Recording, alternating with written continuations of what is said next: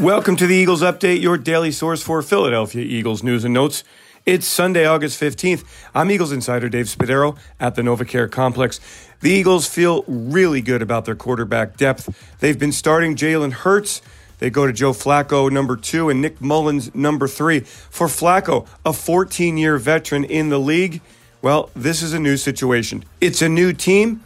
He's in his hometown, and he's here to compete with Hurts for playing time. Now, Hurts has taken all of the starting reps as well as starting in the preseason opener.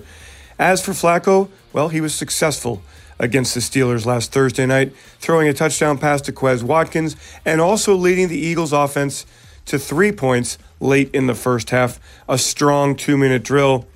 He talks about how he felt he did in his preseason debut with the Eagles. It's always great to be able to go through, you know, waiting, waiting a whole day to get ready to play a night game. I mean, that's something that you're going to have to experience as the year goes on. Um, playing the game and back and forth in your head a million times before you actually get out there and are, and are able to do it. Um, so it, it, was awesome to get back out there and just get your feet wet and feel like we were playing football again and um, a lot of good things and a lot of things to correct. So that's that's typical of your first preseason game, and it was awesome to be out there.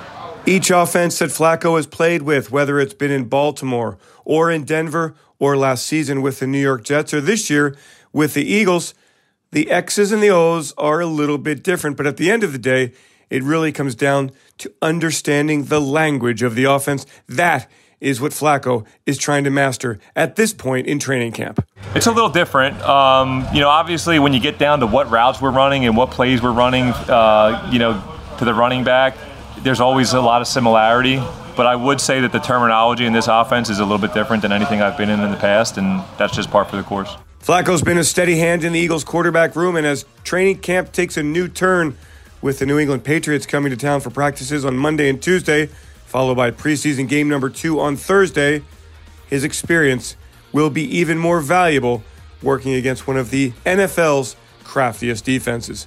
I'm Eagles insider Dave Spadaro. Thanks for joining me on this Eagles update. Have yourselves a great Eagles day, and as always, fly, Eagles, fly.